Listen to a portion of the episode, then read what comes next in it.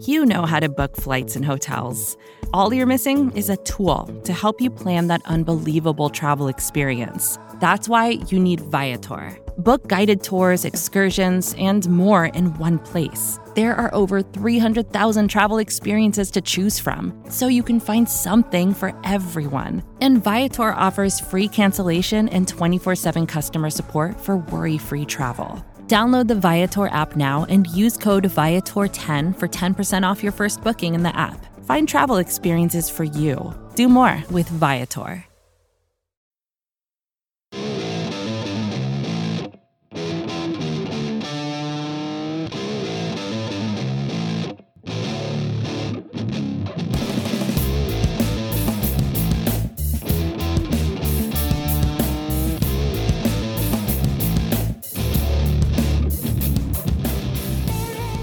Hello, everyone, and welcome to episode 286 of the Talking Chop podcast. I am your host, Brad Rowland. It is Sunday evening, May the 2nd, and I am joined, as often, by Eric Cole. Hello, sir. Sir, it is very soon to be minor league baseball season, and I am here to talk about Major League Baseball, so it's a good day. How are you? Yeah, I mean, better than the Braves. Uh, we'll talk Yeah. about we'll talk Yeah. about the Braves obviously on this podcast throughout. Uh, that, Uh, been a yeah. It was a positive start to the week. Uh, they won three games in a row, and then they lost the last four. Um, we'll get into all of that stuff. Uh, I want to ask you at the top, though, uh, where your meter is on the panic meter, because this is almost about an every week segment right now. Because somehow, even when the Braves win games during the week, they find a way to like go up in flames on the weekend. So we record a podcast, and it's always like kind of negative right now, which I feel bad about. But uh, where's your panic level at 12 and 16 and losing four in a row here? So you don't want to ever lose 16 games in the first month of a season, right? Is this just generally true. Um, and we've talked a lot about it going into the season that we you don't want to like the the losses in April count as much as the ones that that happen in September, right? So in that sense, that's obviously bad, and you know the projection systems are probably right to start adjusting for the Braves down a bit uh, because the pitch. I mean, I am not worried about the offense. I'll just go ahead and just get that out there. Um, you know, Ronald Acuna is still Ronald Acuna, even when he's not like torching everybody, he's still very good. Uh, and then he also just you know like casually hits like these 200 like these 480 foot bombs that you know I'm not sure have landed yet, and he just has these really good bats. He's just he's been very good, and you know other guys are getting better. I, I don't see Freddie Freeman and Marcell Ozuna being kind of what they currently are, which is being completely unable to hit lefties and not being hitting righties particularly well either. So you know I just don't see them as those guys. Uh, are there some pieces in the lineup that maybe are a little bit concerning? Man, sure, I, I'll, I'll spot that. But the the issue is the pitching and the itch, issue is, you know, like, is this bullpen going to be something that's, you know, kind of be reliable, particularly for those, you know, those first guys out of the bullpen? Um, is it always just going to be this adventure where all of a sudden they give up three more runs? Uh, who, who in the rotation is actually currently healthy? Who is going to get healthy? Those are all reasonable questions that reasonable people should be asking. Um, because that's going to be the, something that I think could be the biggest problem long term. Uh, am I concerned? Sure. Uh, when a team's four games under 500, that's not a good place to be. But at the same time, no one in this division seems to be trying to run away with it. And this, I still think this team has the best upside out of all of them. So I, I still think that they're okay. Uh, they need to turn things around relatively quickly. Uh, this whole win three, lose four, win three, lose four thing probably has to stop sometime soon. Um, but you know, you're, you're, there are some t- like, especially off- offensively, we're starting to see the turnarounds that we were hoping for.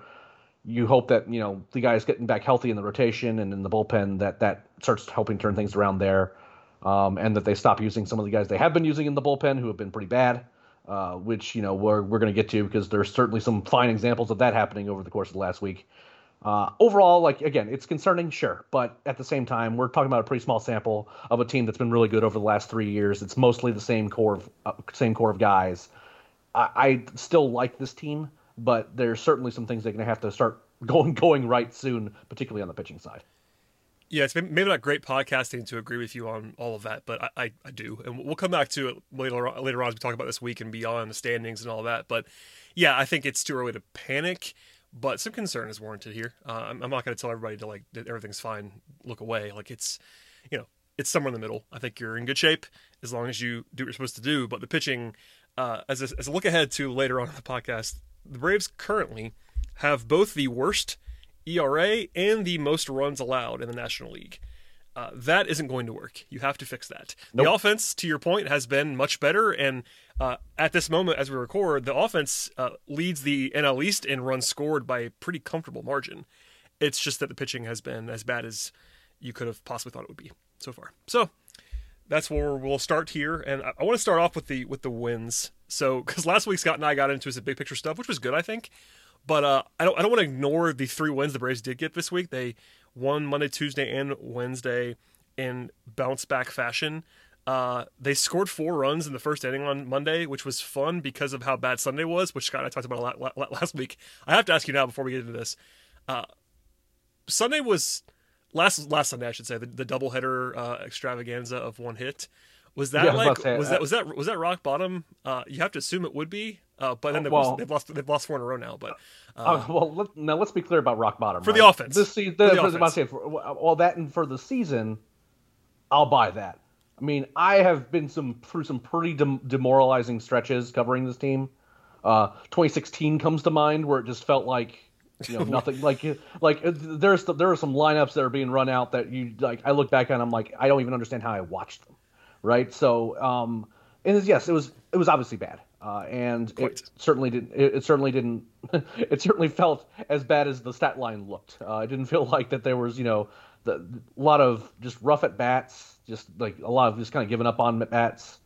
Um, Sure. I mean, like in terms of rock bottom for this season, I like in terms of just like being a demoralizing day of baseball, where like you know you you get you get you know you get Bumgarner, and which you know which got all the you know the local beat guys that have been lusting after Madison Bumgarner forever, uh, talking about him, and you know you just it was bad, and it, it certainly didn't feel awesome. But I've been very firmly on the when this team is bad right now, they're really bad but I know this isn't who they are. So I'm I've been re- I have been retaining my this is kind of a small sample and a really rough stretch, but this isn't like the kind of the, what I think this team is uh, over the course of the season. So was it probably rock bottom for the season? I think so. Uh, there was a lot of injuries over the course of last weeks that kind of like you know, are slowly demoralizing too. Uh, there's, but, there's one more to talk about today that we'll get into later on. That was like, yeah, like, yeah. Um, but yeah, to, I think I agree with all of that. You know, it was good to see the offense wake up though from there because we spent a lot of time, I think, justifiably last week on the podcast talking about how bad the offense had been, and then they come out and they score 23 runs in three games. They won eight to seven on Monday. Um, they won Monday despite giving up a grand slam, which is uh, not always what happens. you give up a grand slam, you're usually going to lose. That's just kind of the rule yeah, of thumb. Usually, uh, usually it's a little rough. Yeah. yeah, but Freddie hits a three run three run homer in the fifth to sort of be the game winner. They scored four runs right away. Um, every starter had a hit except for Ronald Acuna, which is hilarious. Uh, of course, he walked twice because he's not human. But uh, yeah, and they also have no interest in pitching to him. Yeah. Well, yeah, I mean, it was just hilarious to like see that after the rest of the season so far. It was like, oh, everyone was great today except for the guy who's been uh, superhuman this year. But they won eight seven on Monday. Tuesday was uh, actually as ironic as this is. The Braves, as we just said, have the league's worst, at least the National League's worst pitching numbers they threw back to back shutouts on Tuesday and Wednesday. so um, yeah, so like that, that, that's that's with two shutouts on their ledger. That with, yeah. a small sample in theory should make it better. Yeah, but it's not been. Yeah. No. So Tuesday, I think the headliner was actually Ian Anderson. Um, Ian, he was great. Goes seven innings, one hit, one walk, eight strikeouts. He was absolutely lights out. He was not he was not as good in his most recent start, but Tuesday was like the reminder of what he can do in terms of when he's on and has it going. The Braves actually didn't score until the fifth inning of that game, and then of course Ronnie breaks out of his uh, one one day slump with a 481 foot home run, just an absolute I, titanic blast. I, I, I, like I know that that's how that like how what the like the cameras do to kind of like project those. I might take the over on that one, to, but I mean like I mean again you know it's kind of an imperfect thing, and you know just eyeballing it doesn't make much sense either. But that ball was crushed uh, like just absolutely destroyed. And you know, when he gets a hold of one like that, those are those are those are fun ones. Yeah, that was uh, nice to see. And you know, again, Anderson was awesome, so that's kind of the headliner. And then Wednesday, they just did everything right. Um, they win three. Favorite in a row. game of the week. Not yeah, ten nothing. They win three in a row. Um, to get back to 500 for the season, they hit five home runs. They hit two in the first inning from Austin Riley, who's been awesome lately. We'll come back to him later on, and Marcell Ozuna, and then Ynoa bombs. That, this that's the one it cracks me up. He has like the, I think it's the last two or three games when he's been batting. he's just been hitting the snot out of the ball. Yeah. Which is funny because he has like an ugly swing. Uh, Snitker talked about how like when they were doing like soft toss, soft toss like batting practice, like he was like missing, like swinging and missing, and like they were like like genuinely worried like that he could like you know, it'd be could be really bad if he's trying to hit, and like he's like roping doubles and like he hits a line drive home run into the bullpen. Uh, they're like guys who have been in the lineup with some amount of regularity who haven't hit a ball that hard um, all year. Like that that one was a favorite, and uh, you know, uh, uh, you know, he has the one had one rough start, but honestly, like for a pitching staff that has really struggled, like hat, hat, tips to him because Huascar's been really really good. Uh, I still am skeptical that he sticks as a starter long term, but as long as that two pitch mix seems to keep fooling people for five six innings a night and getting all these strikeouts, uh, and you know, if add a bonus that you know he can provide his own offense, you know, you know, shouts to him because you know he's he's been on quite the run. Yeah, the encouraging thing, you know, you mentioned the one blow up star, but even with that, he has a 2.96 ERA for the season. And my encouraging thing for Ynoa is he's not walking anybody. He has about a five nope, and a half to command, one. Yeah, yeah command's been good. It's been, uh, you know, it's it's only six appearances, five starts, so you don't want to go overboard. The home runs have been a little bit high, for instance, but um, he's been a godsend um, on a number of levels. So the batting's been hilarious. Scott and I talked about his base running on the last podcast, which was in big quotation marks. quite funny. um, but you know, coming into Wednesday, the Braves were pretty big underdogs because it was Ynoa against Kyle Hendricks, who was the Cubs' best pitcher, and they just teed off on him. They had ten runs in the first six innings. Um, Riley, Freeman, and um, Albies all had three plus hits in the game. So like that was a fun one. They were kind of getting the mojo back. It felt like, and uh, honestly, I said this to you before we started recording, but Wednesday night into Thursday morning, I was like, all right, maybe a pretty positive podcast this week. Famous last words, I guess. Yeah, I know. I mean, you know, look, I don't know why this team is is streaky, particularly the way they are. You know, like it's just like you know, like it, it's it's very much like you know three and then four and then three and then four. I don't. I, it's hard for me to understand kind of why it's happening, um, and I, I wish I had a better handle on that. But you know, again, there there are certainly some signs this week where uh, and really all throughout this week, it seems fair, is that the the offense has been significantly better this week, and that's something that you can take into even through into the weekend is that the offense has been better. Um, yeah. Now, you know, speaking of a game that you know they won a game where they gave up a grand slam, but they also managed to lose one where they hit one. So it's a lot, again a, a lot of weirdness about kind of how these games are going. Um, their inability to you know win games in the extra innings is still bizarre, but you know, I, I, for just kind of an overall takeaway before we kind of get into those weekend games is you know why they were uh, kind of dumpster fires in their own individual rights, each one of them. Um, you know, one thing I will say about the whole week is that it, the offense has certainly seemed better overall. Yeah, I, I would agree. And we'll leave, we'll leave that positive note here in the air for a second before we get to a break. So uh, stay tuned. We'll be we'll be right back with uh, some very rosy talk about Thursday through Sunday and beyond. So hold on tight. We'll be right back. Support for this show comes from Sylvan Learning. As a parent, you want your child to have every opportunity, but giving them the tools they need to tackle every challenge, that takes a team. Now more than ever, educational support tailored exactly to what your child needs can make all the difference. That's why parents have trusted Sylvan Learning for 45 years as the ultimate teammate in their child's educational journey, instilling in them a love for learning and a passion for reaching the next level. And Sylvan's Insight Assessment can identify gaps in learning and areas that could be of concern for your child. It's a 360 degree view into your child's learning that you can't find anywhere else and helps ensure that your child didn't miss something in school that might put them at a disadvantage in the future. And right now, it's the best price of the year at $29. Go to sylvan29.com to learn more and get your child's assessment for only $29. That's S Y L V A N 29.com.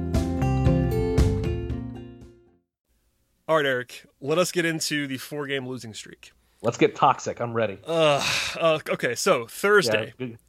they lose 9 to 3 on Thursday. Bryce Wilson, not, not a, not a great not start. He was he balked in a run in the first inning, kind that, of ugh. strangely. Um, he gave up four runs and eight base runners in three innings. Uh, you know, he was kind of billed as the opener. It wasn't like a full fledged start, even though he did start, but he was not great. And then both Tomlin and Jones gave it gave it two runs each. They're down eight to two by the seventh inning. The one bright spot was Austin Riley, who had another good game. I pulled this stat now, and honestly, he hasn't even slowed down. But in the eight games, this is one positive from this night. Uh, in the eight games there for Riley, including Thursday, he had a 1.543 OPS. So a 1543 OPS in eight games. Now Riley That's- that's- famously had the uh, the scalding hot streak when he first came up. But th- other than that streak, this is the best eight game run, ten game run of his career. So I know we've poked fun at Scott. I know I poked fun, at, poked fun at Scott last week on the podcast for this, and Scott, you know, uh, definitely owned it. But we're all hoping Riley is going to continue to rake, and honestly, he's been incredible for like I don't know a week and a half now, two weeks almost. So fingers crossed on that because. Uh, to your point about the offense earlier, like he's a big part of why they're coming alive because you can't just have everything go on Ronnie and Freddie. Um, but between Riley and Ozzy Albies, those guys are basically, you know, doing a lot to spark the offense now.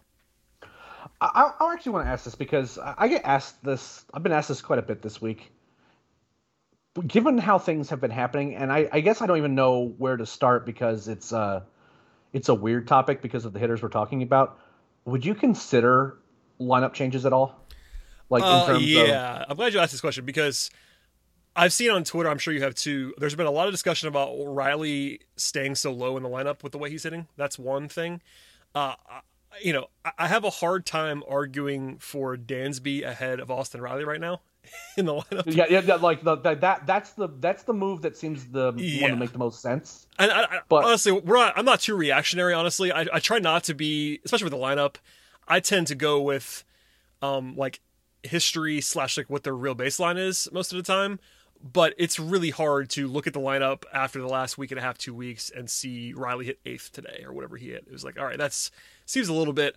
And I again, I actually applaud on some level Snitker for not overreacting and having him hit fifth, just like right right away. But it's just a little bit interesting to see that. Yeah, and again, like it's it's a weird situation because you see kind of guys who are coming out of it, and you want to get those guys at bats, but you know, like you know, Freddie has like had a he's had a bit of a rut over like the last week or so, like in terms offensively. Other than he had like a good game, early, uh, a couple games early in the week, but he's also kind of like been in this like you know like five game skid, and you know he's had he had some really rough at bats uh, over the last couple days, and you know you see Ozuna who hasn't really hit much this year at all. Um, you know, you those guys I still think belong, you know, two three because I think that those guys come out of it. But after you after that, it seems a little bit more like a little bit more speculative. And when you have guys like Ozzy and you know Austin kind of really coming coming out of their show, like is that something that should be entertained? And I, I think that the obvious move is to move Dansby down a bit because not only has Austin been raking, but Dansby has very not. Yes. Um, and uh, you know, there's some other guys who have been you know struggling, and one in particular that we're going to talk about when he was injured. Uh, you know, that kind of that problem, quote unquote, took care of itself, uh, but kind of created its own separate problem. Um, it's you know in in d'Arnaud, so I'm. It's it's an interesting problem to solve, I think, because again, you got to want when you're when you're struggling, you want to kind of maximize what you have going for you. But I'm not sure if necessarily like messing with Freddie Freeman and uh, Marcell Ozuna, who I think I am comfortable saying, you know, along with Ronald Acuna are your three best hitters on your team. Uh, beyond that, though, like I could see some kind of weird lineups, you know, with Austin and maybe even Ozzy kind of getting switched around, moved around, depending on what you know what pitchers are going they're going up against and you know what they think would work, and just kind of trying to get something else going and just maximizing things because you know this is the team kind of looking for answers right now. Yeah, I think that you know, so on the positive side, you could say with Dansby, he had three multi-hit games this week. That's a positive. He also had a bunch of offers in the middle of the week, so it's like pros and cons. And I think both can be true between Dansby's better than this, and also we don't know how good Dansby is. Those are those are both kind of Yeah, he think- does not. He, he does not have the track record in the past to make you go, you know, tr- just trust us. You know, Dansby needs to be batting fifth every. Right, es- especially Yeah. like, to your point about Ozuna, especially uh, you know Freddie's Freddie. He's not going anywhere, and he's even when he's had kind of a slow start for him, he's still been like good. I think it's like 114 WRC plus, despite a quote unquote slow start. He's he's Freddie Freeman. He's fine. Ozuna is currently having the worst worst year of his career. Like no one should think that's real. Like Right. we, we'd said this Right. before the season started, but Ozuna was not. He was not going to repeat last year. He was going to have some regression, but not this. Like no one, I don't- think anybody could look at Ozuna and assume this is real. So he should stay where he is too. I'm with you though. Like as long, especially the longer this goes, and you're hoping it does go longer between, especially for Riley, if he stays that not not even this good, but like pretty good for a while, you gotta hit him a little higher than he's been hitting. And Dansby right now is kind of unquestionably not great. Of course, now you have multiple other options that you don't maybe love. And we're going to talk about Contreras later on. I know I know you're excited about that on some level, but you know, well, yeah, I mean, in, in a certain respect, I don't think the well, obviously not not not not not losing d'Arnaud, but just Contreras might might hit. I mean, that's that's in that's in play. But on nights where like you know now you have Pache back, that's good. But his bat's a question mark for sure. And on a night when you might see Jeff Mathis, like he's got to hit eighth or ninth because we know what he is. So the lineup is like, you know, I think it's it's been better recently. I agree with you though. It's a question at the very least you kind of need to, if Riley continues this, bump him up a little bit. I, I, think I'd still trust Ozzy more in a vacuum than Austin Riley, which shouldn't be a hot take. Ozzy's like a borderline star, but uh, maybe have him hit fourth, fifth. Along with Riley, I, I, don't know. We'll see. We'll see. We'll see. I, was, I was about to say because the the lineups that are the most interesting to me with those two guys in particular are against lefties. What is your ideal lineup right now against the lefty? I mean, both I mean, of those guys top, rake. Top, top, yeah, so, so, top three stays top top three stay the same. Well, the top, I, I think that I think the top three stays the same. Um, yep. Against the lefty, I, I, I still probably go Ozzy. I, I would say I, would say Ozzy four, Riley five.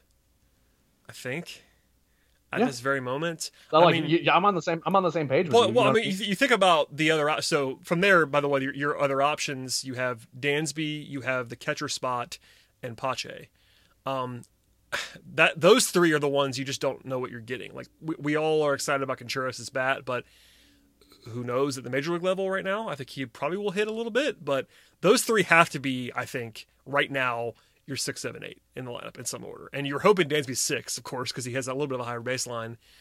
But yeah. it's, and, it's not pretty. That, I think I think that in days when Contreras is, I think Contreras bats like seventh, and then Pache's pretty firmly eighth on days where Jeff Mathis isn't hitting. Yeah, Jeff Mathis is Jeff obviously hitting eighth. If he's if he's ever playing starting, he's either hitting eighth or ninth. Like and, and ninth is and, obviously and, in a DH situation like it would have been this weekend uh, against Toronto. Right. But yeah, he's he is unquestionably the worst hitter on the roster. I don't want to pile on Jeff Mathis. We'll come back to this later on. But yeah, you're hoping Dansby gets out of this and then it becomes easy. Then you have a, a, your firm top six, and then it's two spots you're talking about with Contreras and Pache or Mathis and Pache or whatever you want to say. So, but yeah, I agree. As long as Riley looks not even like this, but close to like this, he has to hit ahead of those guys just because of the talent level with the bat. Yeah, you would think. Agreed. So, and I said as someone who's been skeptical of him in the past, and I think I still am more than some, but undeniably, he's been awesome for like two weeks now. So, hopefully that continues.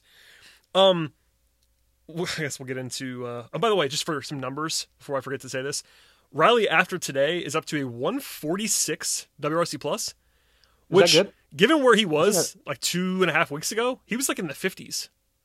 So he, I think he added yep. almost 100 points of WRC plus in two weeks, which is wow. His slash line 329, 431, 431, and uh, known plate disciplinarian Austin Riley. I mean, that, that's the crazy he's one to drawing me. walk. He's getting hit by a bunch of pitches too, man. Like that. That I, I cringe every time now because like when he's one of the better hitters on the team and like you know he gets drilled by something, I'm like, please just not another injury. Well, the, like, yeah, agreed for sure. But the, the crazy one is the on base because the slugging isn't even out of this world. Like the the book on Riley is that he's this big power guy that has some other holes. So you would expect him to have this big ISO when he's hot, and he kind of hasn't. Like the power's fine. To, to, be to be fair, he started off with nothing in the power department. Like oh, agree. actual I, I, agree, like, but like, it's, it's just kind of funny to see that line and just be like, oh, he's he's got a little power, but if, if, all you saw was his numbers and didn't know what Austin Riley was for this year, you'd be like, all right, this guy's got a little bit of pop, not not a huge power guy, which is the opposite. No, I mean, I mean, I mean, you're right. And then you know, all of a sudden he, you know, that the one that he hit to like dead center from like a ball that was like four inches oh, off yeah. the ground or whatever. I was like, okay, he's yeah, a he's, okay, uh, yeah. he's a big strong he he's figured... a big strong individual. But yeah, that's his numbers look great. Ozzy's now been hot. He's up to 111 WRC plus. He also had a pretty low line before this. So again, the offense has been fine um, and much better lately. So now we get into the weekend. Um, a little, little less positivity in this segment. Um, so Heredia, a little bit, yeah. Heredia gets hurt Um, he actually we didn't know he was hurt, but he, he sat Friday. They actually played Acuna in center and Adrianza in right on Friday, and then after that they put Heredia on the on the IL and brought Pache back up. So we don't, we know now that Pache is going to be the guy until he gets hurt or doesn't, um, or you know flames out or something like that. But he's he's the guy in center now. Um, Snitker did say that he's willing to play Acuna in center, but doesn't want to play him there all the time, which we've heard. But he said it again, so that's out there. Um, Drew Smyly. Let us spend a moment on Drew Yeah. Smyly. Uh, yeah, we, we maybe a, a couple moments. yeah. a- So l- last week I didn't like defend Drew Smyly, but I- I tried to like call off the dogs a little bit, just because it was a small sample size, and uh, he had a he had a better ERA through three starts than Max Fried did through three starts. So I wanted to point that out and kind of damp it down a little bit. And then he came out on Friday and was horrendous again. So I don't I don't have a justification here. Eleven base runners and only twelve outs. That's a bad combination. Uh, three home runs. He's That's now hard allo- to do. He's now allowed nine home runs in 19 innings, which is difficult to accomplish. Uh, so, I mean, you guys know how I feel about this. If you listen to this podcast regularly, you'll know that I, I'm not a big guy. I'm not a big like decide on this kind of sample guy, but it's hard to look at Drew Smyly and be encouraged. That's that's the kindest way that I'll put this right now. It's hard to look at that what he's done so far and think, oh, this is definitely going to turn around. Because I is it possible that he becomes okay? I think it is. I, I don't think the ship is absolutely sailed, but it's it's been bad, man. it's been really bad, and you worry. Here's where my I'm th- thought about. He's. He's like actively bad, right? Like it doesn't seem like you know he's getting like like just bad bad bad luck. Like the the contact is loud. His command has been bad, um, and you know he just like it's hard to find much that's encouraging. You know he's we're not seeing kind of like strikeout numbers that make you go. You know he could just you know maybe tweak some things and turn things around, and you know all of a sudden he could you know put together some uh, some some quality starts for this team since he had to miss that start, I worry a bit, and emphasis on a bit. And I will go ahead and say now, I did really like the Drew Smyly signing, despite his injury history. Because again, one year one year deals, maybe you pay a little bit, overpay a little bit on a one year deal to get the guy that you think has the most upside in kind of where you're where you're budgeting for uh, that rotation spot, right? And I, I didn't have a problem with it. I, I I liked the gamble, but this guy does have an injury history Yep. of arm trouble, and he's already missed a start this month with some arm trouble. Now they ran him right back out there, like, oh, well, he'll miss one start and he'll be fine, right? Whatever this is is not fine, and I wonder a bit if that there's some issues with his arm that are unresolved, that are tamping down his stuff, affecting his command, and that explains at least some of what we're seeing. And if that's the case, I mean, ultimately that kind of depends on what the injury is. Um, you know, if he just ha- if he really does has have some inflammation and like you know maybe after a couple weeks that that goes down, like he he has stuff that's good enough and swinging this stuff that is worth keeping around. But you can't just run the white flag out there every time that he starts, and it feels like every time he starts, the Braves can't win. Well, yeah, the, it has to be a short leash now. I mean, we're Yeah. no one's. Well, I, at least I'm not saying. I saw some questions, and honestly, I understand. I understand the question. I saw a question, at least to me, that was like, "Do the Braves just consider cutting Drew Smyly?"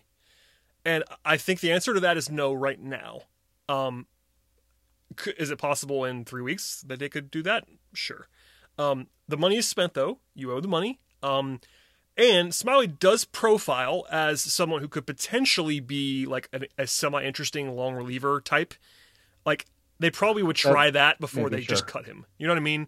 They Yeah. probably they probably just say, "All right, Drew, we're gonna bail on this for now. Let's try to get you ready to go like a little bit more max effort an inning at a time and see if this works because he does have good stuff." But I understand the question because he has been that bad in four starts. It is four starts. I mean, we don't like to panic about four starts, but I agree with you though. It's not looking like there are a bunch of signs. The peripheral, the numbers don't look as bad as the eye test does. Like his strikeout to walk ratio, it's not good, but it's not a disaster. Other than the home run numbers, like everything else looks like reasonable compared to his pre- previous baseline. It's just that the home run numbers do count, and he's not. He's missing badly. His velo- his velocity is fine, but it's a little bit lower than it was last year, where that was it was notably higher last year. That was something that was uh, encouraging when they signed him. That was like, oh, they And found some velo, and now it's not there anymore. Well, and the and if the velo's lower and you're missing in the zone Yeah, versus missing out of the zone, Yep. that's where your problem lies, right? Like if you lose a tick off your fastball and you don't mean to pipe it down the mill against what the Braves are up against in real major league hitters, like that, like that's not good, and it's yeah, I it's mean- a tough situation. The concern is, and we said this the, even when even when I signed him, we said this at the time. Essentially, Smyly has had injury stuff, but when he's been pitching, he's only had one bad season in his career when he's been pitching. It was 2019.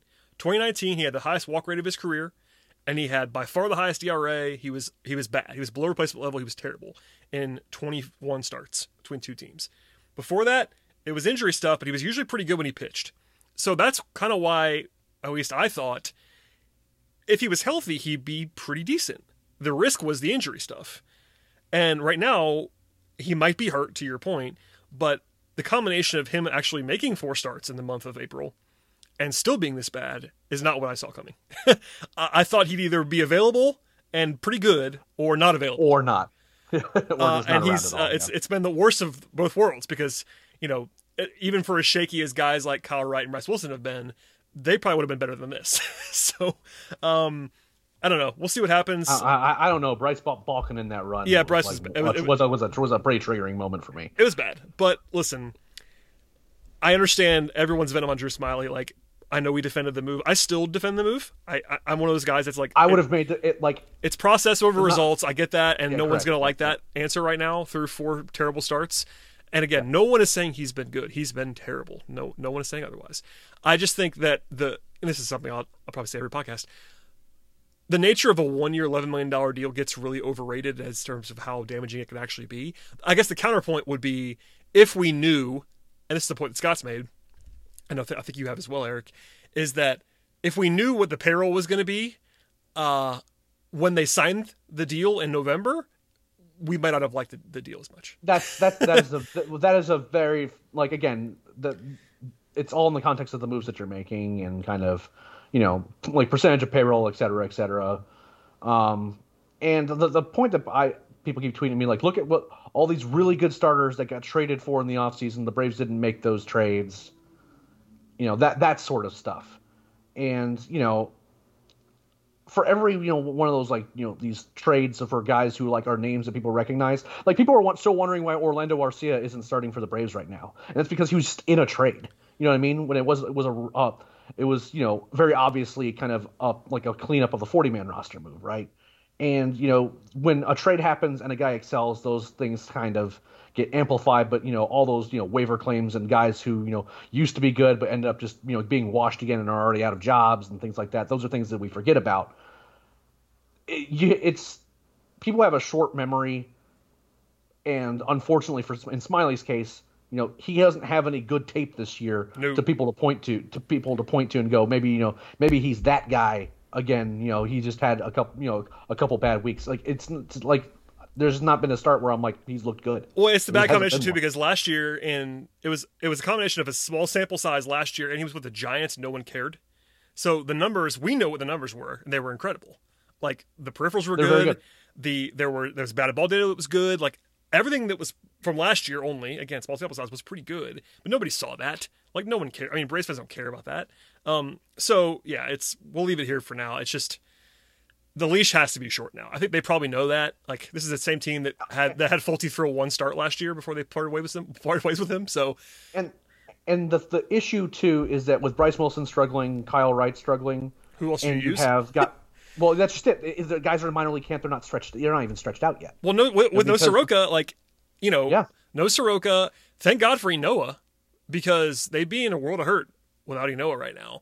But if you try to take Smyly out, yet to your point there, like who do you want to th- throw? There's not a great internal option. Like um, I would argue, that's on, that's on the 40 man roster because like then you have to start like you know is Kyle Muller ready et cetera et cetera you know what I mean like that, that, that- that's you, an you can do that stuff, but I mean, yes, there's there's a little bit there's more machinations. I, I think what they would do is have Kyle Wright give it a shot first. Um, you could argue whether that's a good idea or not, but he's already he's around, and they would probably go there first. I would think. right Uh, but in and maybe he'd be better. Maybe I'm sure he would. Be, I'm not sure. He'd probably be better than what, what we've seen from Smyly so far. But um, all right, we'll leave it there for now. That's hideous. Um, so after the game Friday, that was the last game of the, that was the last game of the month of April, And at that point, for the month, the Braves had a 4.97 team ERA. Worse than the National League. And it was not just the starters or the relievers, they were both bad. Starters 5.12 ERA, relievers 4.76. So That's not good. Uh, just to I- drive actually- our point home. yeah, p- the pitching's been bad. I actually want to talk about a, a, a, a hitting matchup in particular because uh, this happened this week, and uh, we haven't. I I can't believe I actually forgot it. Oh, What were your thoughts when you saw Anthony Rizzo strike out Frederick Fred, strike out Frederick Freeman? Did oh, that was funny. I, yeah, I should I should have written that down. I it was hysterically funny. That was funny, especially because in this, that was it was the same game that, that Ynoa hit the home run. I believe I believe it was. Um, so in, in the same game, you had Ynoa hit a home run and Freeman strike out Yep. against Anthony Rizzo. So that's like the most can't predict baseball moment of all time. Uh, it was just Yep. funny. I mean, I saw a lot of like ha ha Freddie Freeman stuff, which I, I understand. Like Kang against Anthony Rizzo is not great. It's just a lot different than facing a regular pitcher. Like I don't blame Freddie. yeah, when yeah when the guy's throwing sixty and Right. like trying not to laugh. It was. I mean, yeah, it didn't matter Look- at all. look, the game I was over. Like, yeah, I'm sure he wasn't dialed Wa- in. That's what I'll say. wa- watching Rizzo versus Freeman in anything, like the whole rundown thing too, where he was like, you know, Rizzo's like yelling, like mic up Rizzo every time they play against the Braves because like it's going to be high comedy, at least two or three times a game, at least.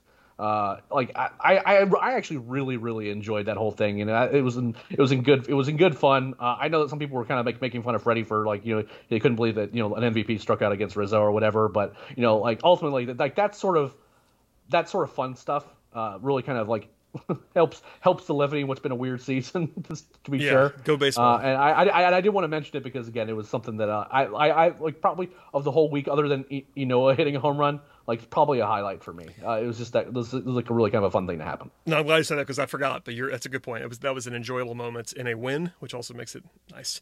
Um, all right, two more games to hit on quickly here. Saturday was a 10 inning loss, and as referenced before, the Braves hit a grand slam. Pache in his first plate appearance since April 13th hits a grand slam in the first in the uh, second inning, but Yep. they lost. anyway. too. They lost anyway. They. Yeah. The only other run of the day for the Braves was a solo home run by Ronald Acuna, and the pitching staff let them down a little bit. They didn't score in the tenth, which is kind of what you know. You, with the new rules, you can. I don't want to do the whole argument now, but you you, you have to score basically, The Braves have been in four extra inning games. They have not scored the extra runner, which is what you got. You you have to score. Like you you can't. I mean, the baseline of giving yourself a chance is to get one run in, in your extra inning frame now, and they just they can't for whatever reason can't do it. And Nate Jones actually almost got out of it. He got two outs, and then gave up the game winner to Grichuk. So. Uh, I guess the big thing from Saturday, unfortunately, is the injury to Travis d'Arnaud, which we'll talk about now. Um, he left the game with a left thumb injury. Um, he was then um, basically they, they they put him on the 60 day IL right out of the gate. So that that's always scary because 60 day IL is, you know, goes without saying, but that's, that, that means you're gone for two months at a bare minimum. And at the time, though, they still announced that it was a sprain with his thumb. And then after the game on Sunday, um, Brian Snitker said that it's a torn ligament for d'Arnaud in his thumb. So that's going to actually need surgery. He's not out for the season right now, but that is certainly a possible outcome from what I gather. But at a bare minimum now, he's definitely out two months and probably longer. That is obviously bad. He's not been good this year, but at the same time, he was awesome last year. Uh, he's a talented guy. The Braves needed him pretty badly. We talked about how important he was. And at the same time, they, they put Alex Jackson on the IL too. And I, I, I know Jackson has not hit and probably can't hit, but you lose both your catchers that have been on the, on the team at the same time. So now you're left with Contreras and Jeff Mathis. Um, we'll pause now. Uh, let- let's wait. Let's wait. Wait talk about Contreras and Mathis for a second. Let's just talk about d'Arnaud. Uh, how big of a loss is this? Because you know, it goes without saying, but this is a guy who was the best catcher in baseball, or at least one of the two or three best catchers in baseball last year, and now he's gone for several months. So he was a guy that I targeted coming into the year as a guy that was probably not going to meet the meet the expectations that he put up last year. Uh, and I think that was just kind of like an impossible baseline. I just don't think he was going to be the guy that was going to, you know, like hit 300, hit a bunch of bombs, and be like one of the best hitters in the lineup, batting cleanup or whatever. But he was he was good, and more importantly, I think with this team is that he, he was the team that was managing the pitching staff. Now, admittedly, the pitching staff has been quite bad, but I do think that you know, kind of disruptions like this with to your catching core when you also lose Jackson, who again he's been catching Ynoa and he's looked good doing so. Uh, you know, at least behind the plate. You know, maybe not at it. He's he's looked really bad at the plate, but you know, those are things that like you get concerned about a little bit, especially since it's not like your you know your pitchers have already been struggling and now they're going to have to kind of get used to receiving from uh, like another catcher, another two catchers. Um, the one thing I like about Mathis, uh, Mathis was signed to a minor league deal, and I, considering Contreras was around and Jackson was around, I just didn't see him playing catcher in the major leagues this year. Um, and he's trying to cons- he's trying to transition to a coaching position, right? So you know, all of a sudden he's up in the big leagues, and he's going to start every now and again. The people who were t- tweeting at me saying that Jeff Mathis was going to be our starting catcher a lot, no, uh, like really need to kind of take a step back and understand that how stupid of a thing that they were saying. Well, that won't. Ha- it just won't happen. I mean, pra- practically, no, practically speaking, they're not going to have Contreras up and not play. Like if they if they had yeah, gone to like play, somebody else, then sure. But Contreras going to play. Now if now if Contreras gets hurt, we're yeah. going to get into some real weird situations. But let's just not put that evil out there right now. I'm going to go ahead and knock on some wood right now. Yeah, do that. But yeah, um, you know, in Mathis's case, he doesn't know the pitching staff very well, uh, just because he hasn't been around. But kind of having your your catching platoon mate also be kind of like a really well respected catching mind, uh, kind of has a coaching mindset already in place. Having that kind of guy for Contreras, I think, is a positive development. Um, you know, oh, yeah. the, under- the understanding is that Flowers is still kind of around helping the team in some sort of role, but you know, and people were like talking about go sign Flowers, and I'm like, I just don't I mean like signing like Tyler Flowers and Jeff Mathis aren't that appreciably different oh, in terms of overall on. Okay, okay, hold on, pause. Okay, pause. No, you, uh, pause. yes, that yeah, might be that might be true. I will just say this: there is no chance Jeff Mathis is going to hit. Tyler None. Flowers is not likely to hit if he were to play right now, but the bat is better. The bat is de- better. Defensively, who would you prefer? Mathis? Probably Mathis because he's safer. Uh, because of the lack of you know run prevent. I'm not running prevention Let, kind of stuff. Now let's be clear in this discussion. Neither are going to be very valuable. No, uh, totally and, agree. And totally flower, agree. And, fla- and, and flowers like is not actually playing. At least Mathis was like playing in minor league. He, he was right? around, and, and honestly, to your, I, I want to back you up here. Mathis it can't be overstated. There's a reason Mathis has been around for a long time, and it's not as bad. He's like yeah. kind of a legendary receiver slash you know game calling guy. You can laugh about maybe that's overrated, but the guy is 38. He's literally never hit, and he's still around because Ex- everyone except, swears except, by him defensively. Except against the Braves, he he, he did well, seem to constantly. I mean, them him, him and pitchers. I, I, I don't want I don't want to I don't, I don't want to talk I don't want to overstate it, but his career this is his career. Now again, He's 38 years old. He's been around for a long, long time. He yep, has a career forever. 553 OPS. It's not good, Brad. In 3,000 plate appearances, Eric. This is not a small sample size guy. That's a lot of plate appearances to give a guy with 46 yards. That's what I mean. I mean, do you know how good your rep has to be defensively to play as much as he has played and hit like this? So that, he's 38 years that, old, that, so it might be over. But man, I mean, there's a rep and then there's Jeff Mathis. Like he's he's been a wonder for even before the Brave stuff. He's like a national baseball point of interest, like podcasts that talk about weird stuff, like effectively wild, like loves Jeff Mathis. There's stuff about this. He's a very very very outlier weird player. So that's kind of fun in some ways, but man, he can't hit. Like he can't hit. So no, no, he, it no, has to be Contreras. You know, you obviously you can't play Contreras every single day. Nobody catches every day, so you're gonna have to see Jeff Mathis catch every once in a while. But um, to your point there, long long story short, Contreras has to play a lot. Uh, he actually might be able to hit. And I want to ask you because you are a prospect guy in the way that I am not. I know what kind of the book is on Contreras, but for people that don't know him, um, tell people what they can expect. Obviously, it's still a, he's basically a rookie, so you're you're trying to figure out what you're going to get from a rookie. Is that that's always tough. But what's the profile like for him? So uh, he's, I mean, at the plate, he's a guy that has some power. Uh, will kind of be more of a guy that hits hard doubles uh, then you know kind of hitting for a bunch of home runs, you know, and he'll hit for a bit of average too. So you know, like kind of like a the type of guy that's like you know like a 260 hitter, and we'll hit some home runs, but we'll like you know we'll give you some extra base hits. Uh, has pretty good plate, plate discipline, and he's he is very. I would say he is good behind the plate. It's hard to call him like a great or like particularly gifted defensive catcher because one, I don't think that that's something that he's really been tested at uh, in the minor leagues. You know, the guys aren't just really running in the minor leagues, and you know, in terms of like picking guys off, he's not doing things like Shea Langeliers does, where like he's picking guys off at first because you know these young guys just have no idea what they're doing. But he's a guy that moves well behind the plate. You know, is gotten better each year behind the plate, works at it. Um, and you know, offensively, I think he will be a perfectly reasonable hitter. You know, and like in today's game, he had an RBI single and he, he drew a walk. And you know, if you're getting that from your catcher, that's that's plenty. That is perfectly fine. Um, you know, and again, the concern I have is just kind of getting reps with the pitchers and under, you know, kind of understanding game calling and things like that. But that's the case with any young catcher. I don't think that any catcher comes up and like immediately has it all figured out from a game calling perspective. That's one thing that you know that's why veteran catchers like Mathis are so highly regarded is that not only do they understand how to deal with the pitchers they have, but they understand they, they've been around so long that they know how to pitch to guys and they can be a part of those game playing discussions. And un- just in Contreras' case, he doesn't have that game experience against a lot of these guys. So uh, one the reason I like having Mathis around, it kind of like almost has like an assistant pitching coach type thing to it, is to kind of help with game planning, kind of help with understanding kind of how to manage his pitching staff. But you know, I think he'll hit. I don't think you know, it, since he is rookie, you know, I I'm not going to like put a, like a like a label to kind of what to expect average or OPS wise or anything like that because you know ultimately you kind of prove that at the major league level but you know, he's a guy that like we liked him better than Langeliers. Uh, we had him ranked one higher, but you know they were kind of in that same general tier. I, he's not going to be embarrassing in either af- aspect of the game. I feel comfortable saying that. Beyond that, you know, it, it's kind of wait and see. He's, at the end of the day, he was in minor league camp 24 hours ago.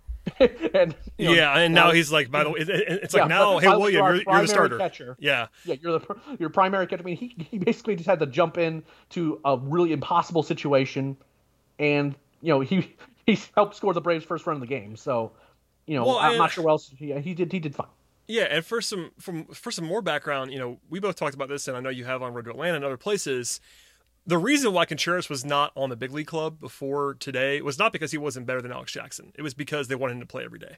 Correct. Basically, just to say that out loud. So Jackson, we kind of know can't hit at this point, but he was the backup catcher, and the backup catcher, there was no there was no reason. I think this is something I think you've said. I know I've said it. That there was no reason to have Contreras up playing one and a half times a week. That didn't make a lot of sense. Now that so, he's going to play five times a week, Sure. Yeah, like he's he's yeah, an obvious guy. He's the you know he you know he had ten plate appearances last year in the major leagues. He was four of ten. Take whatever you will from that, but he's obviously very talented. I, I trust you and the minor league staff a lot more than myself on this, but he's a pretty highly regarded guy. He's 23. He's talented. Is he gonna? Is he likely to come up and you know have a 140 WRC plus? No, but he maybe could do that for a couple weeks and plug the hole. And honestly, this is an this is an injury not to be not to be too negative about it, but it wouldn't stun me if d'Arnaud didn't play this year again, uh, based on what the way they were talking. Like I'm not saying yeah, it's definitely going to happen, but you need well, you, yeah, you, you need a mean... you need ceiling guy. You, you need some guys who can like actually come in now, and conceivably, there's a world. Maybe I'm wrong, but you can correct me. There's a world in which Contreras is like an average starting catcher this season, and that would be a huge win based on the I, fact that you just lost d'Arnaud. I, I could see that. I mean, like, there's there's a chance that he's an above average guy. Like, he has to hit really hit to do that. And again, when when we're talking about rookies, it's just kind of that's a hard ask of any guy, uh, right. uh, regardless of talent level. Uh, but you know, like that that's something that could happen.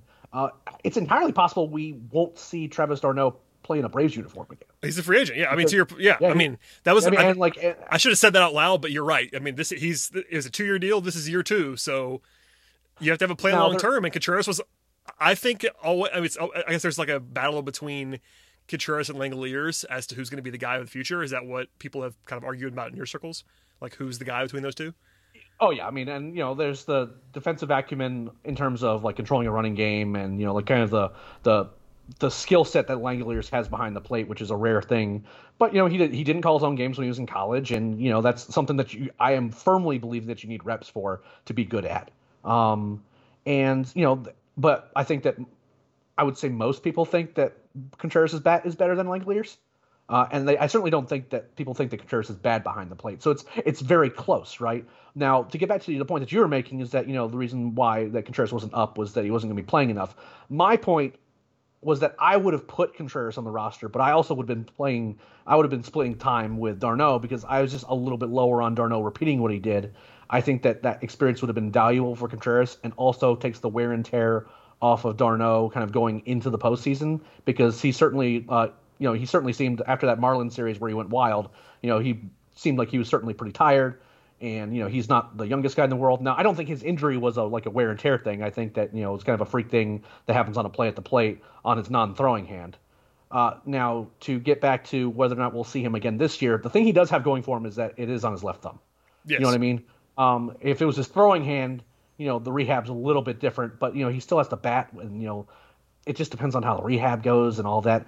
And if you're the Braves and Contreras is playing well, even if d'Arnaud's like recovery is going well, I mean, maybe you you have to probably activate him. But I mean, like, how much playing time are you going to take away from Contreras if he's playing well? If d'Arnaud comes back after a long, what's going to be a long layoff. I mean, getting put on the 60 day immediately means like he doesn't have like a slight tear in his thumb. Like it's like, you know, there, there's going to be a real repair that has to be done.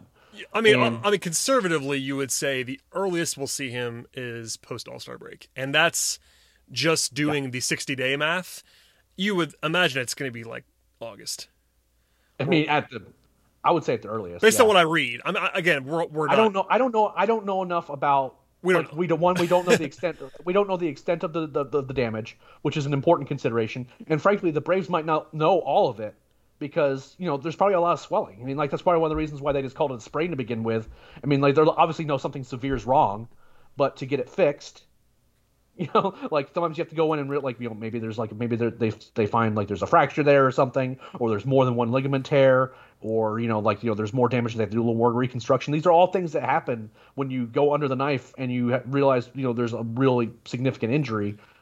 We'll find we'll probably find that out over the course of the next week or two as to kind of you know how you know how the surgery went and all yeah, that other they'll, stuff. they'll start leaking stuff, and I, I know I agree with you by the way that it's the fact that it's his left thumb is much better and it may not sound like a lot to have it's just a th- you know, quote unquote just a thumb, but like think about trying to swing a bat without without your left thumb. Like you, you can't you can't do it. so or or receiving 98 mile an hour correct. pitches with a sore thumb. So like yeah. it, it's better it's better that it's his left thumb, but if you're a catcher and you have to try to hit for your living, it still really matters. Like I, I saw at least a couple people like, wow, this is a long time for a thumb sprain. It's like, well, uh, I mean, number one, it's not a sprain now; it's it's torn. But yeah, well, once once we saw 60 day IL, they just put some they put some sort of injury designation on it, but it was very clear that surgery was very much. Oh, yeah, all of us had the same reaction yeah. at the same time. It was like 60 day. I, you don't often see them go immediately to 60 day IL the next day. That's that's a red flag at a bare minimum to be like, okay, gonna be a while. Anyway, so Contreras, our hopes are high. Uh, I think he is a better option than most MLB clubs would have in this spot. Does that seem about oh, right to you? Like, mile, yeah. You know, you're losing a what I would say is projected to be like a top ten or twelve catcher in the league coming into the coming into the season. I don't.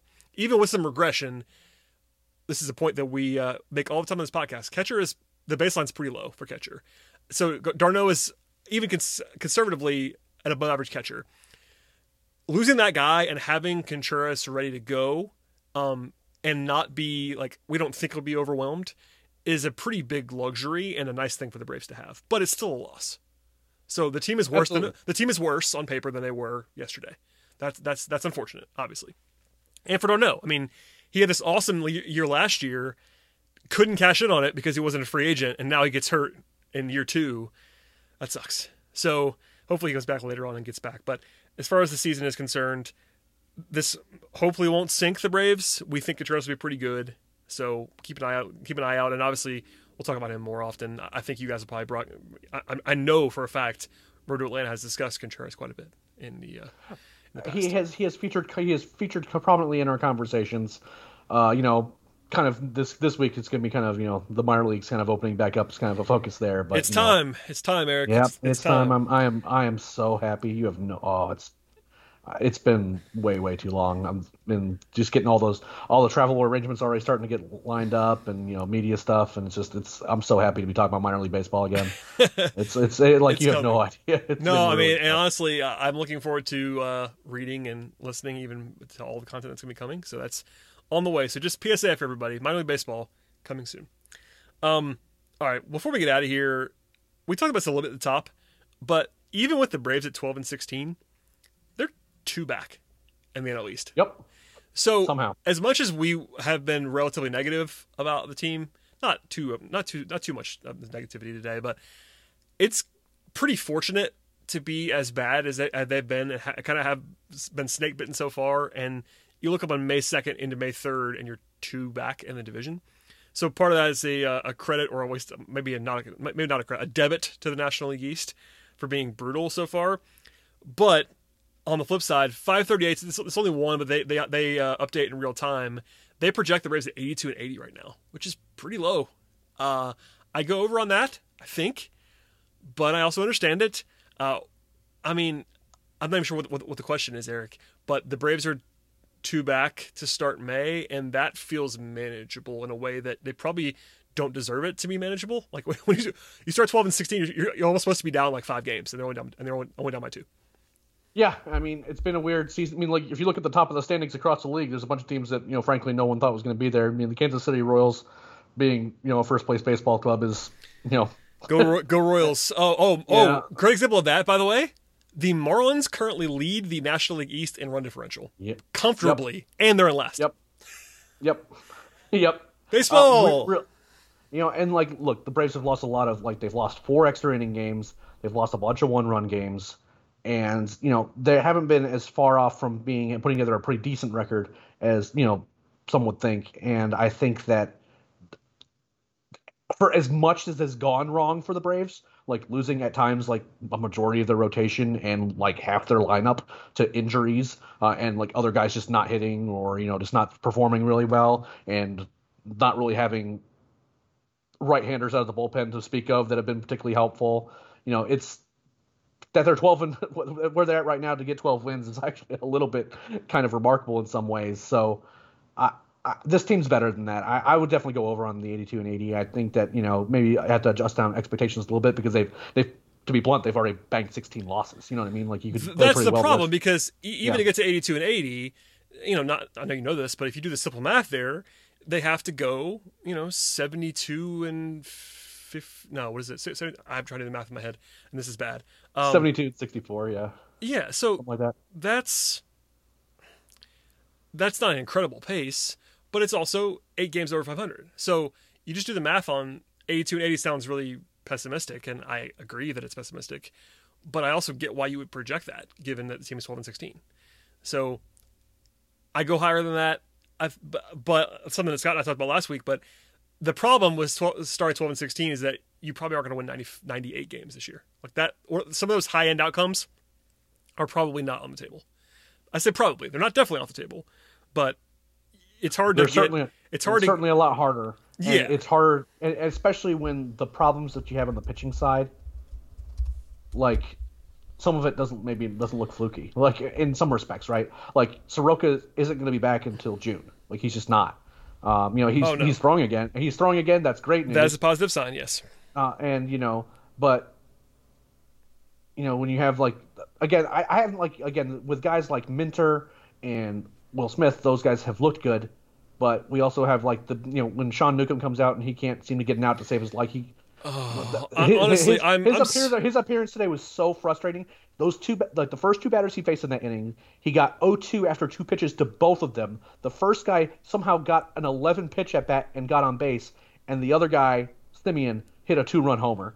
And he just can't. He can't. He can't command his pitches, and I'm so sad because he can't finish, you, guys. It's you know, you know, I'm I've always been pro Newcomb in the bullpen, and he had this awesome start, and then he got hurt, and it was like, oh man, he was he was he was figuring it out. Well, and it was now, COVID, and yeah. now he comes, and uh, yeah, I mean, you know, hurt being out, but he comes back, and it's it's not it's not going so well so far. But yeah, I, I agree. I mean, the pitching stuff to bring things full circle on this podcast is a concern. Uh, on the bright side, Max Fried scheduled to pitch on Wednesday, so that's hopefully that's hopefully it's 2019 or 2020 Fried, not yeah. He was very bad pre-injury, yeah. so that's worth yeah. saying out loud. Yeah. But they play the Nationals for three games um, after an off day on Monday. By the way, this is, this is starting Tuesday. They play the Nationals three times. We're not, we're not a good baseball team. They're not great, although they win. The, they're leading the division right now. uh, I will I will die on that hill. That I, I, I, think, I think that, I think they're better. I think they're better than you think they are. But yeah, I, I tend to agree with you generally. Um, then three with Philly, so a full NL East week, um, and the stakes are rising uh, with every passing day. You know that that old adage of don't look at the standings until Memorial Day. Um, I encourage people to, to, to, kind of do that right now. Uh, even even though we, even though we talked about it a lot on this podcast, like they've got some leeway here, and all you got to do. This is not it's not always this easy, but if you go out and win five of these next six against NL East opponents, you're feeling great. Or if you if, if you go four and two, like do, just do some work this week.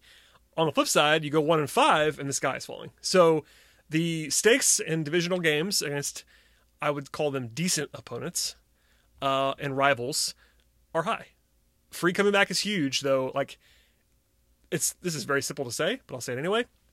The Atlanta Braves are not capable of winning the World Series this season if Max Fried is bad. That seems fair. That does seem fair. It's probably a little bit hot takey, but if if he's, if he's bad, bad. yeah. Like, so then, I mean, yeah, it's gonna be very hard. Yeah. Yes, they have Charlie Morton, who's been you know a little bit a little bit off and on. I trust Charlie Morton. You f- hope Soroka comes back, um, and then Ynoa's been a nice flash so far. All that stuff. You know, Anderson's been really good at times. I, I just think that me saying that was a way to just illustrate how important Max Fried is. They, they just cannot afford, on top of all their other issues with the pitching staff, they cannot afford Max Fried to either be out or bad.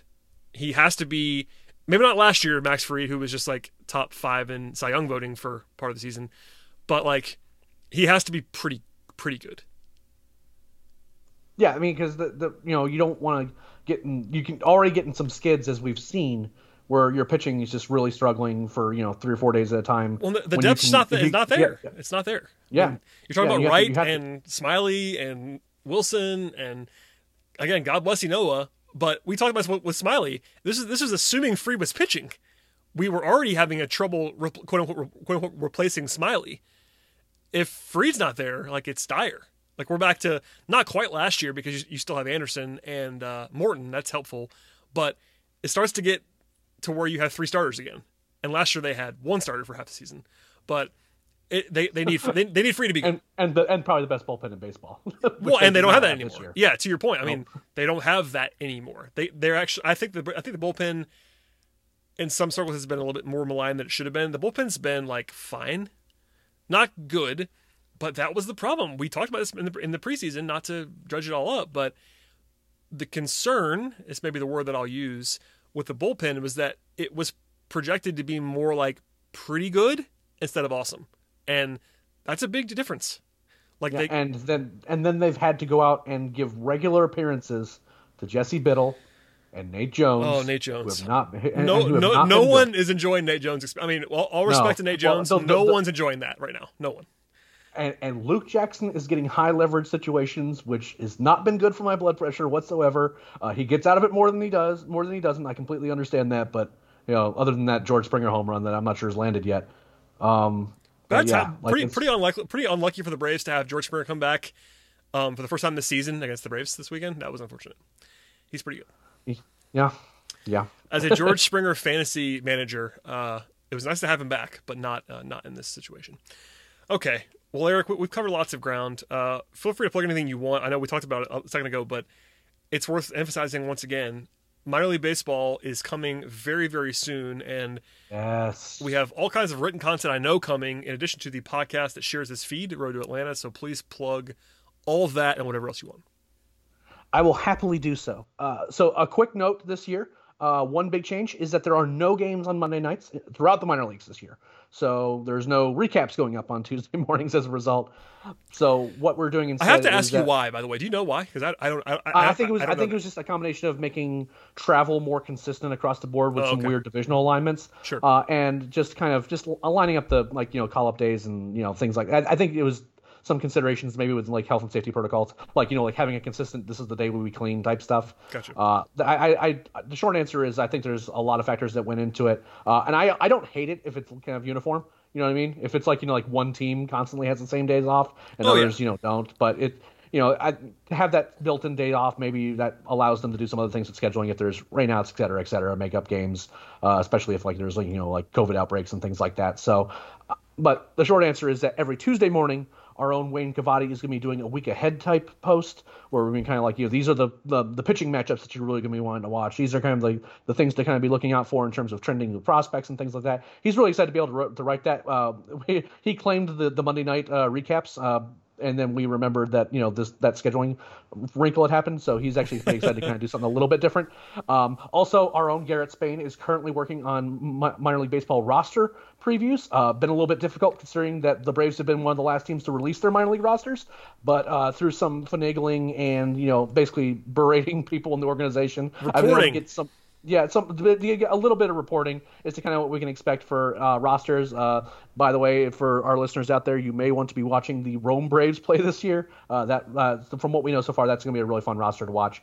Uh, I am going to be going to Augusta, the Braves' newest affiliate, on Wednesday for their opening series. Uh, not their opening uh, opening night. There's, frankly, the crowd's going to be a little bit too nuts for me. Uh, even if I wasn't concerned too much about the health and safety stuff, that's just too many people to deal with. So if you're in the Augusta area and you're a listener and you happen to be going to that game, you know, make sure you shoot me a tweet and I might come say hi. Um, so that's gonna be kind of my trip. I know that uh, there's some talk of maybe one of the guys going to Gwinnett uh, at some point uh, soon. I'm gonna be going to Rome as soon as they're they, they, as soon as they're back in town. They're on the road. Uh, recaps are gonna be going up, so you're gonna have roster previews. You're gonna have the kind of the week ahead posts. Uh, road to Atlanta will be happening. I'm kind of want to once we actually have rosters, we will record that. Um, it'll that'll be sometime this week. Uh, I have a podcast uh, with one Matt Chernoff that is going up tomorrow. That is when we talk about prospects, so you can kind of get a little bit of some of my thoughts going into the season there as well. Uh, recaps are starting to going up. Uh, I'm really looking forward to those. That first blast of comments from readers. Uh, the, every time that there's uh, the first recap of the year, seems like people are really excited to kind of get to seeing those again because those were kind of like staple posts for Talking Chop for the first five years I was here, and you know, last year not being around, it's been frankly kind of heartbreaking to not have those up each each day. So uh, a little bit of a different look this year with only four four affiliates throughout the entire year. Uh, there's certainly going to be some changes, but we're really happy to kind of get back at it because minor league baseball is kind of built into my DNA as to kind of how to cover the team and what I enjoy most about baseball. So really kind of excited to kind of get back out of the fields, you know, following guys and kind of actually seeing some actual development rather than just kind of guessing and hoping we can kind of figure out what's going on with guys. Yeah, I'm looking forward to it. I, you know, I've always said this, but I, I'm not a huge consumer of minor league baseball in terms of actually watching it. I just don't have time, so I rely heavily on you guys to do the work for me and teach me stuff, which I always appreciate. And I know a lot of people have that same relationship that rely on Talking Chop to learn lots of stuff about prospects. And there are other places that do this. Like, you know, David Lee's been awesome, and there, there are other people to, that, that, do this. But I uh, I trust you guys, and I think it's I speak for the more casual minor league fan when I say it's an invaluable resource. So check out all that stuff. I am hugely biased for sure, but it's it really is awesome to have those recaps in a, in a concise place in one in one way, and also the podcast Road to Atlanta a little bit more room for you guys to spread out, spread your wings, and argue a little bit. You know, Gaurav, the takesman that he is, all kinds of stuff. the the takesman, yeah, the takesman yeah. that he is, and there's all it's, it's, it's, it's a fun show. So, and by the way, two podcasts for the price of one, and that price is zero dollars on the same feed. Zero dollars. So if you're a first time listener, go ahead and subscribe. You'll get this show with me and either Scott or Eric or both most of the time. And then same feed, Road to Atlanta, minor league stuff, and uh, fun to be had by all. So thank you, Eric, for joining me on the show this evening and our first podcast of May. It's always fun to talk to you. It is the first. Yep, absolutely. And make sure that you're sending your tweets about how well Austin Riley's doing to Scott Coleman 55. Yes, please, please add he, Scott for all Riley content because Scott's a good actually, sport and he's just, enjoying I, it now. But uh, it's fun. Yeah, I actually do want to test this. All of our listeners, Uh-oh. please just send the tweet to Scott of what Austin Riley's current WRC plus is and where it ranks amongst th- um, where it ranks amongst third basemen in baseball right now. We said it earlier. First, we said it earlier, so that's, that's out there. Um, yeah, it's out there and it's easy to look up. I want to see how many people tweet at it, uh, and I want to see how long it takes for him to figure out why people are doing that repeatedly over and over again.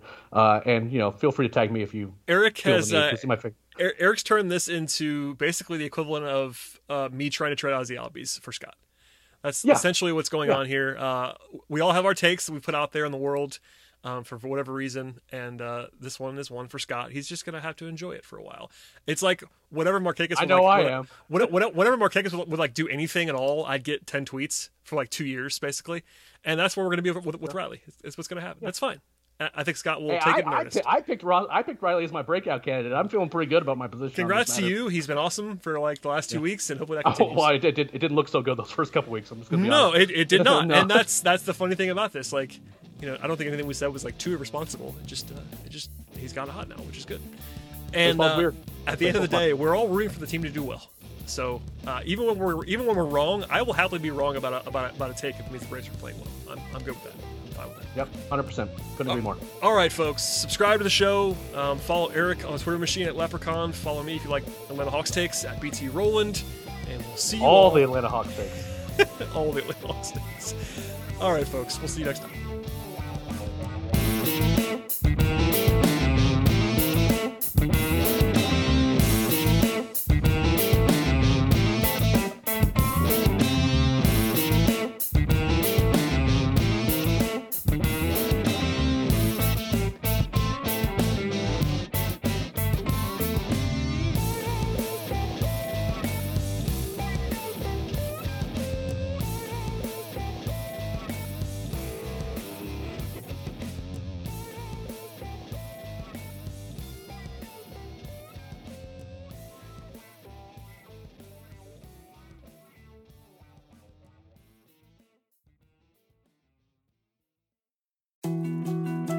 More to dos, less time, and an infinite number of tools to keep track of. Sometimes doing business has never felt harder, but you don't need a miracle to hit your goals. You can just use HubSpot because their all in one customer platform can make growing your business infinitely easier. Imagine this high quality leads, fast closing deals, wildly happy customers, and more benchmark breaking quarters. It's not a miracle, it's HubSpot. Visit HubSpot.com to get started today.